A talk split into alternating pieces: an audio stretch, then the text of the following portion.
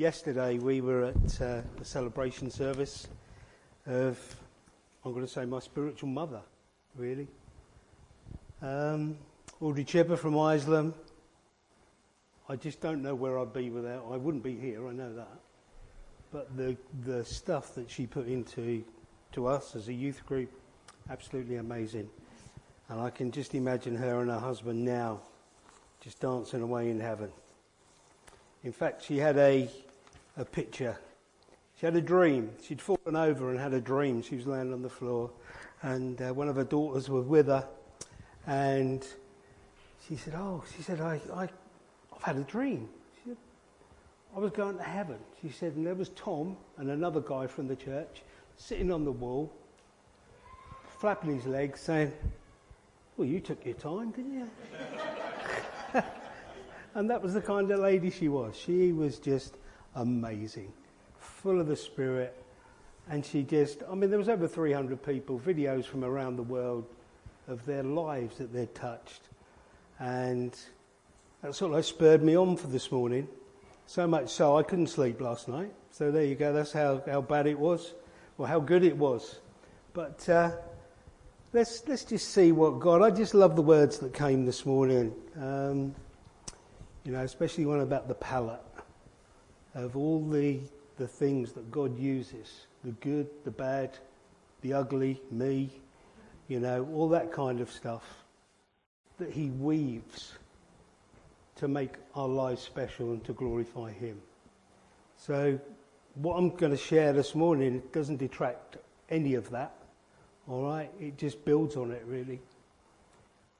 I think probably four or five weeks ago we, we had a run of words on um, balls and chains. We had a run on it. Two or three weeks of how people were being held back from things. And I just want to address that really this morning. Um, I was going to talk on faith because I thought these guys were going to do finances.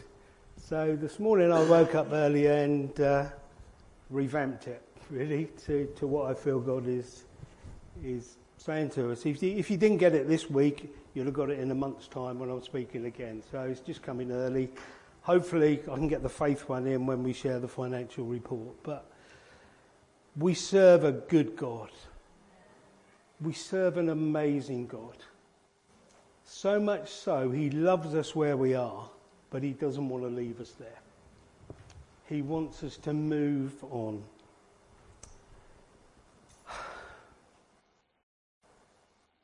I want to speak on things that hold us back. Things that hold us back. And do you know what those things are? They're lies of the enemy. Lies of the enemy. John 8:32 said, "If you hold to my teaching, you're really my disciples, then you will know the truth, and the truth will set you free.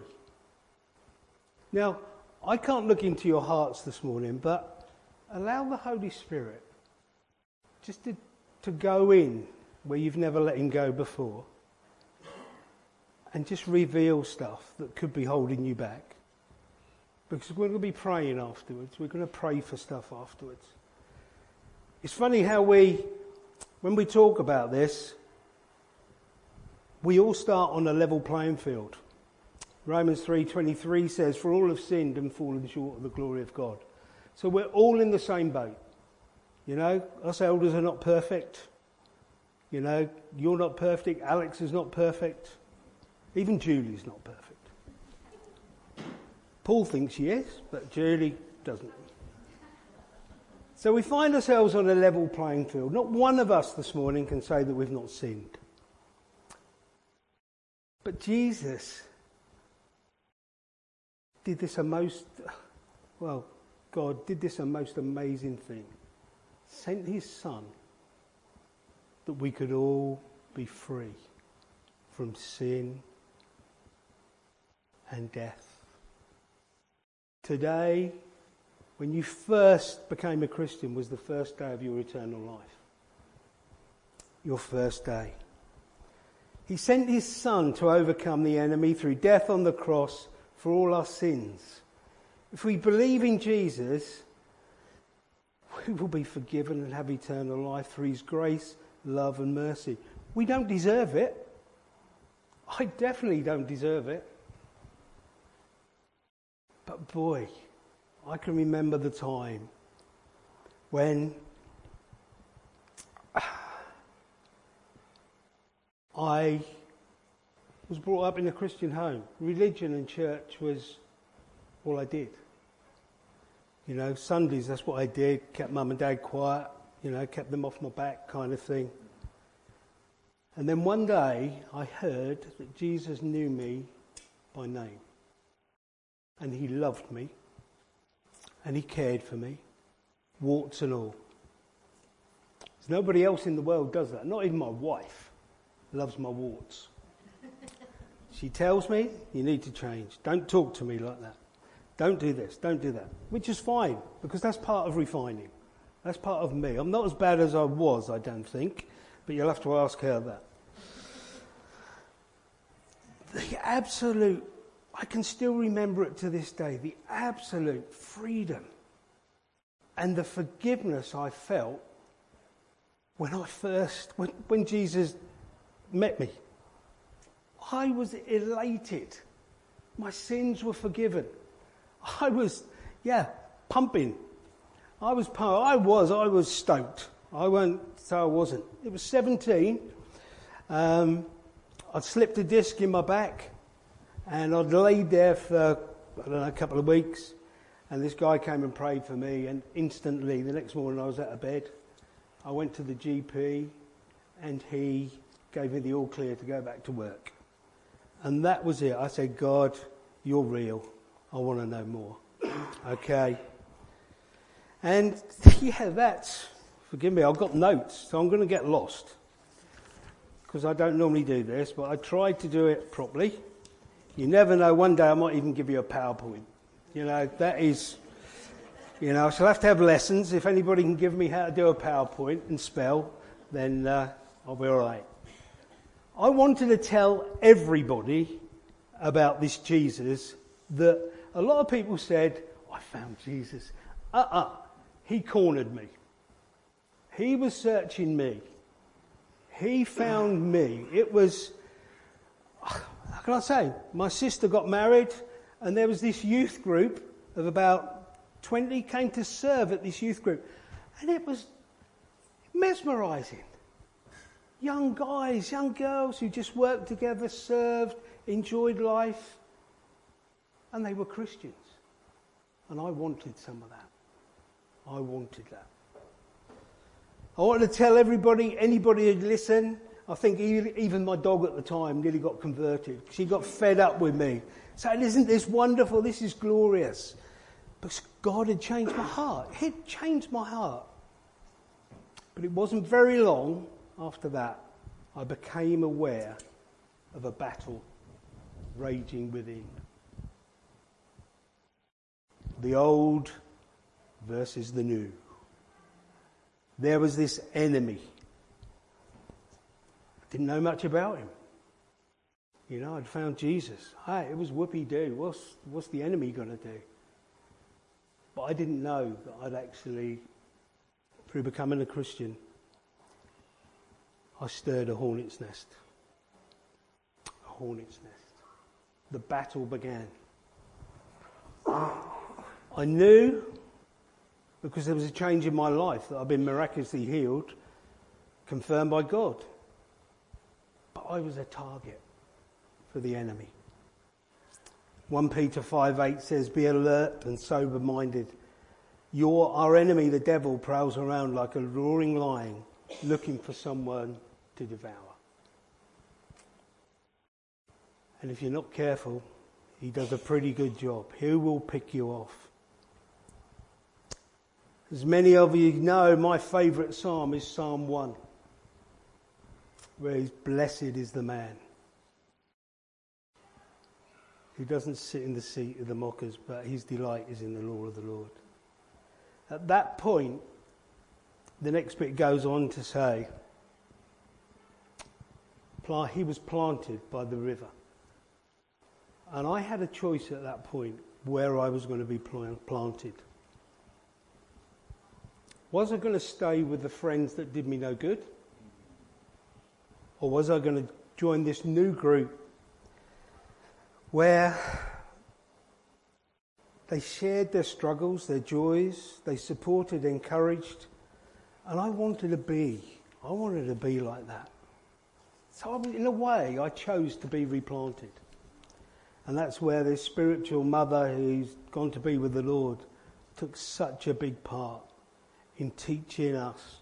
There was about 20 or 30 of us, age range between 14 and 20.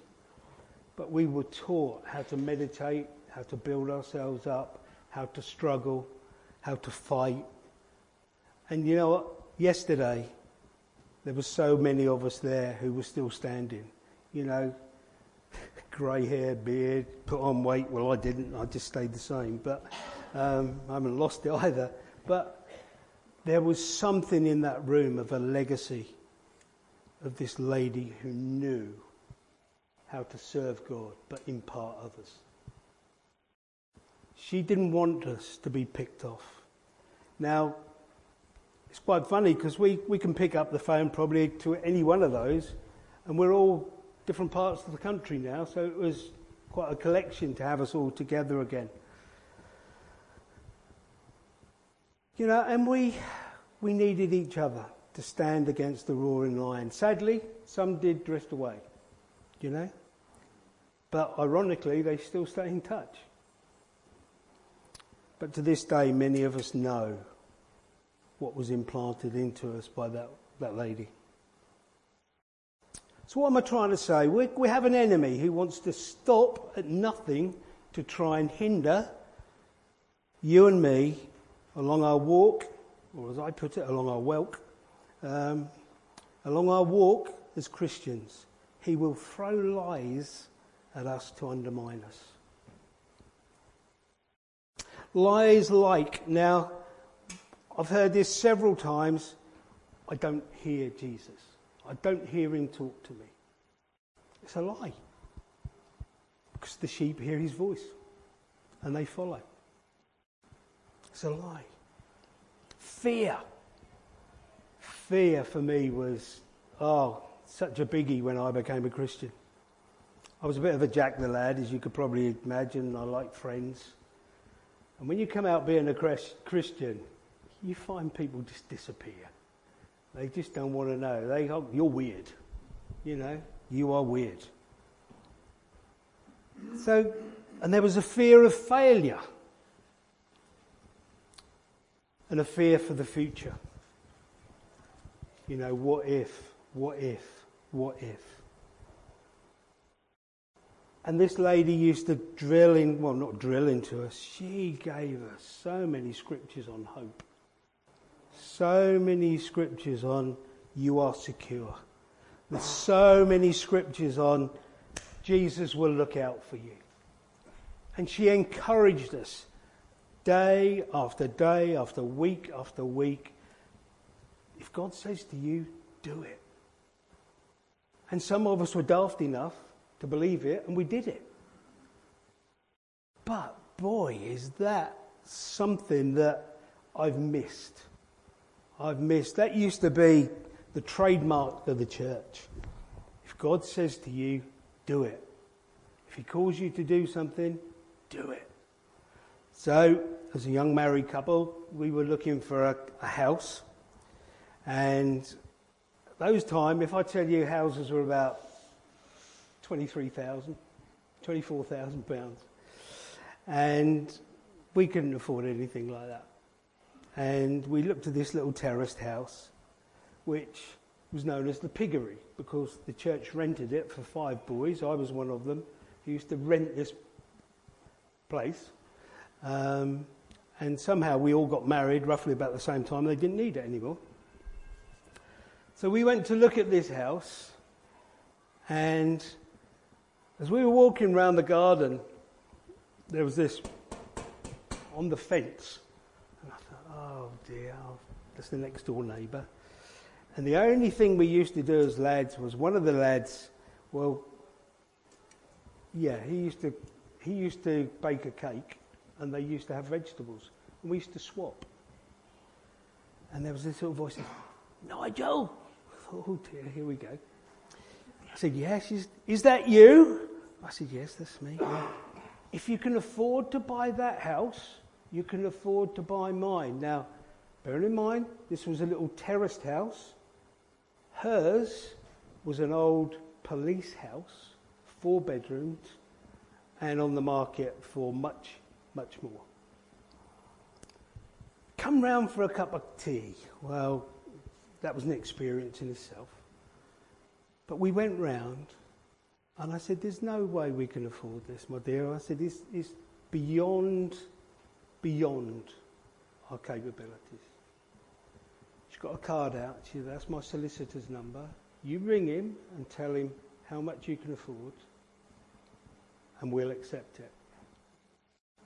And that is God's provision for us, number one. Cheryl was working, I was working. It took us a year to do the house up, and within a year of doing the house up, God said to us, sell it. I thought, what? You know, all this work. So we went to see the pastor and we said, what do we do? She said, well, you'll never know, she said, until you put it on the market. Put it on the market, seven days it sold. Asking price gone. And then God again spoke to us.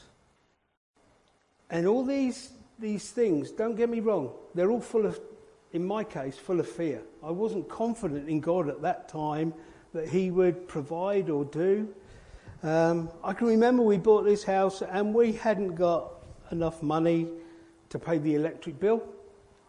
And we went to our house group leader and we said, Look, I've got this bill I can't pay. Well, blow me down with a feather, out came his checkbook, paid the bill. And I think, okay, that's another confidence in God that we're a people, we're a family. And then there was this dear lady in the church, Joe will laugh at this, dear lady in the church who was getting on a bit and she rang up and her heating was paraffin in those days. Right, and she rang us up and she said, could you come and get me some paraffin? Well, we hadn't got two pennies to rub together at the point. So we got on our bikes and we rode down to hers, picked the paraffin up, and we thought, oh, well, this will be all right. You know, she, how bad we were, she might give us some money. No, she gave us three onions. That's what we got to go with the eggs that we got in the, in the freezer. So we could have omelettes with onions that night. Do you know what I mean? And what I'm trying to, to build here is how God, like that easel, and gradually the confidence was coming that I could trust him. There was no fear for the future. The fear of, I don't know, any man is that he can't provide for his family. That is, I think that is a fear for, for most men. What happened? I can remember when my first daughter was born and I held her in my hand and I thought, my goodness, how am I going to do this? And the answer was, with God's help, I could do it. They're good things. We've, we've had some, some bad things along the way, but God has used those as that, that easel that our confidence has grown.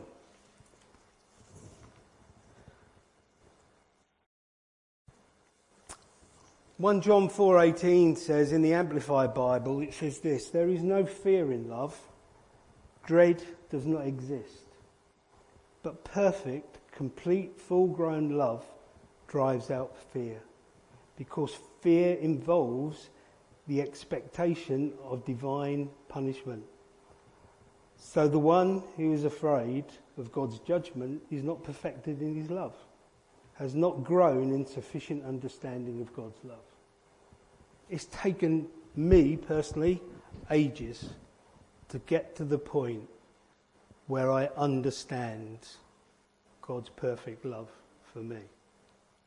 There's nothing in my life comes into my life he doesn't know about. Nothing that he doesn't know about that he will not use to make that picture on that easel.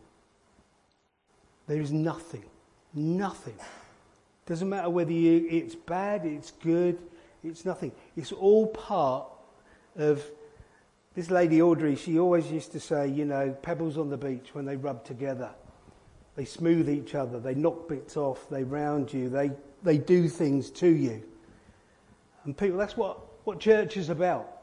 We knock up against each other, we rub each other, we, we hone each other, we, we encourage each other. We take the bad bits off. We, we just, it's painful sometimes, isn't it? I know when I bang up against some of you, I don't get it right. I know it. I know it. And I apologise for those times when it's not the right thing to do. But you know, we're a family. And when family grows together, it has growing pains, doesn't it? You know, it does. As, as you grow up, as you, you know, as our kids grow up, or they grew up, there is something that says, Dad, I want to go beyond where you can take me now. Do you know what I mean? You, you, you just get to the point where you have to release and let go. And what I want to say to you is God is in the, in the business of wanting you released and let go. He wants you to be released and let go. Things that hold you back. One of the other things I was, I was thinking, you know, it's not listening, um, hurts, fear, unforgiveness is a massive one. I can remember Cheryl will, will back me up on this. I used to work for Eastern Counties Bus Company in Newmarket and we had a change of manager. And a root of bitterness grew in me towards this man to the point of hatred. I mean it. I couldn't stand the man. And yet all it did was change me. It didn't bother him at all. I had to come to God and ask for forgiveness. And the release I found in that was amazing.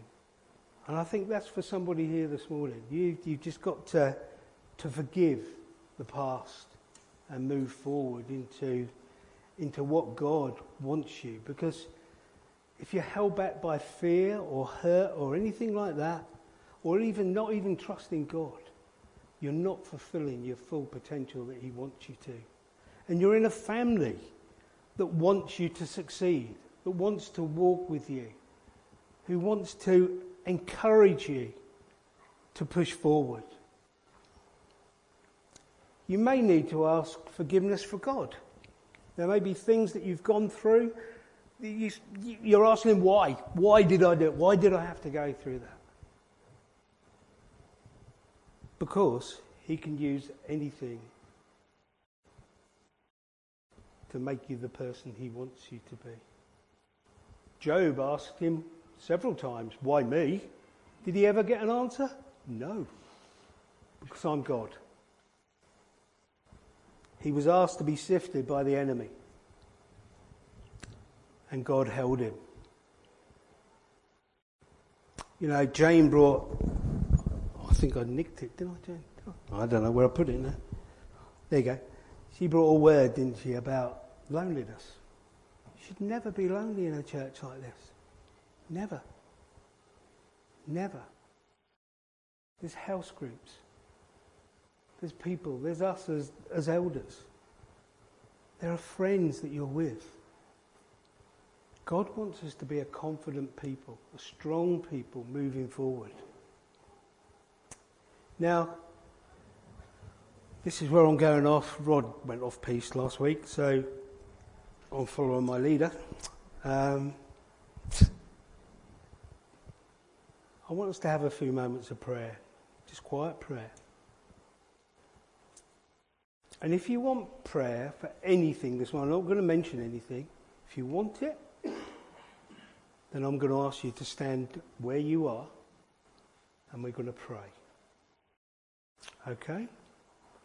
If you're fearful for the future, if you're uncertain of what God has got for you. He's a good God. He's, you know, He will lead you. It says, doesn't it? I'll lead you to green pastures. My rod and my staff will comfort you. Because this is the God that we serve. He's not detached. He's personal. You know, we're going to pray for Doug in a bit. He's having a hip operation this week. I think it's right that we pray for him. And Amanda. There's a certain amount of fear. Yeah, there is. Because it's the unknown, isn't it? But we have a God, a God, Doug, that's got you in the palm of his hands. And Amanda as well. There may be things that have happened in the past that are holding you back. I always, when I talk to people about things that hold you back, I, I love the story of the Red Sea, where Moses has to strike the rock, the water's open. But when he gets the other side, he has to turn around and strike it again for the waters to close.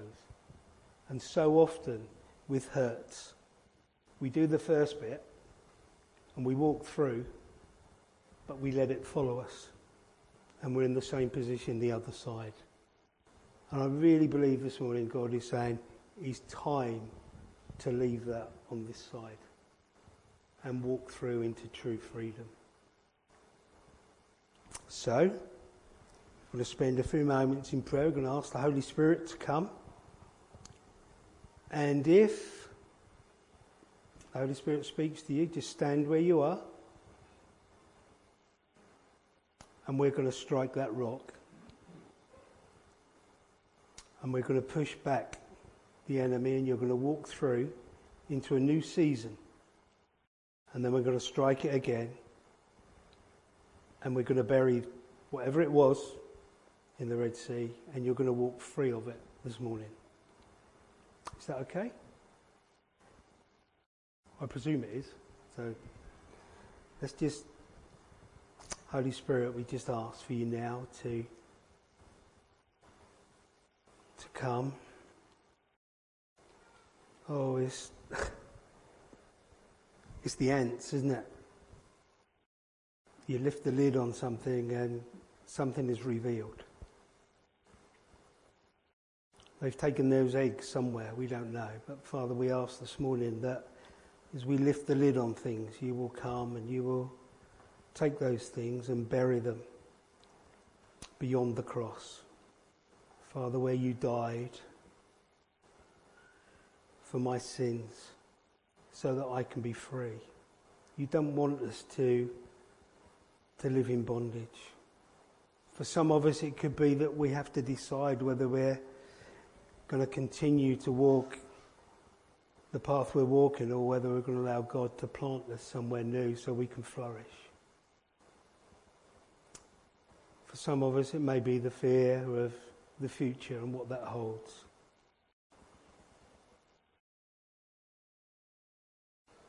Father, just speak to us, I pray.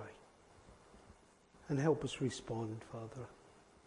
So, yes, that's me. I want prayer.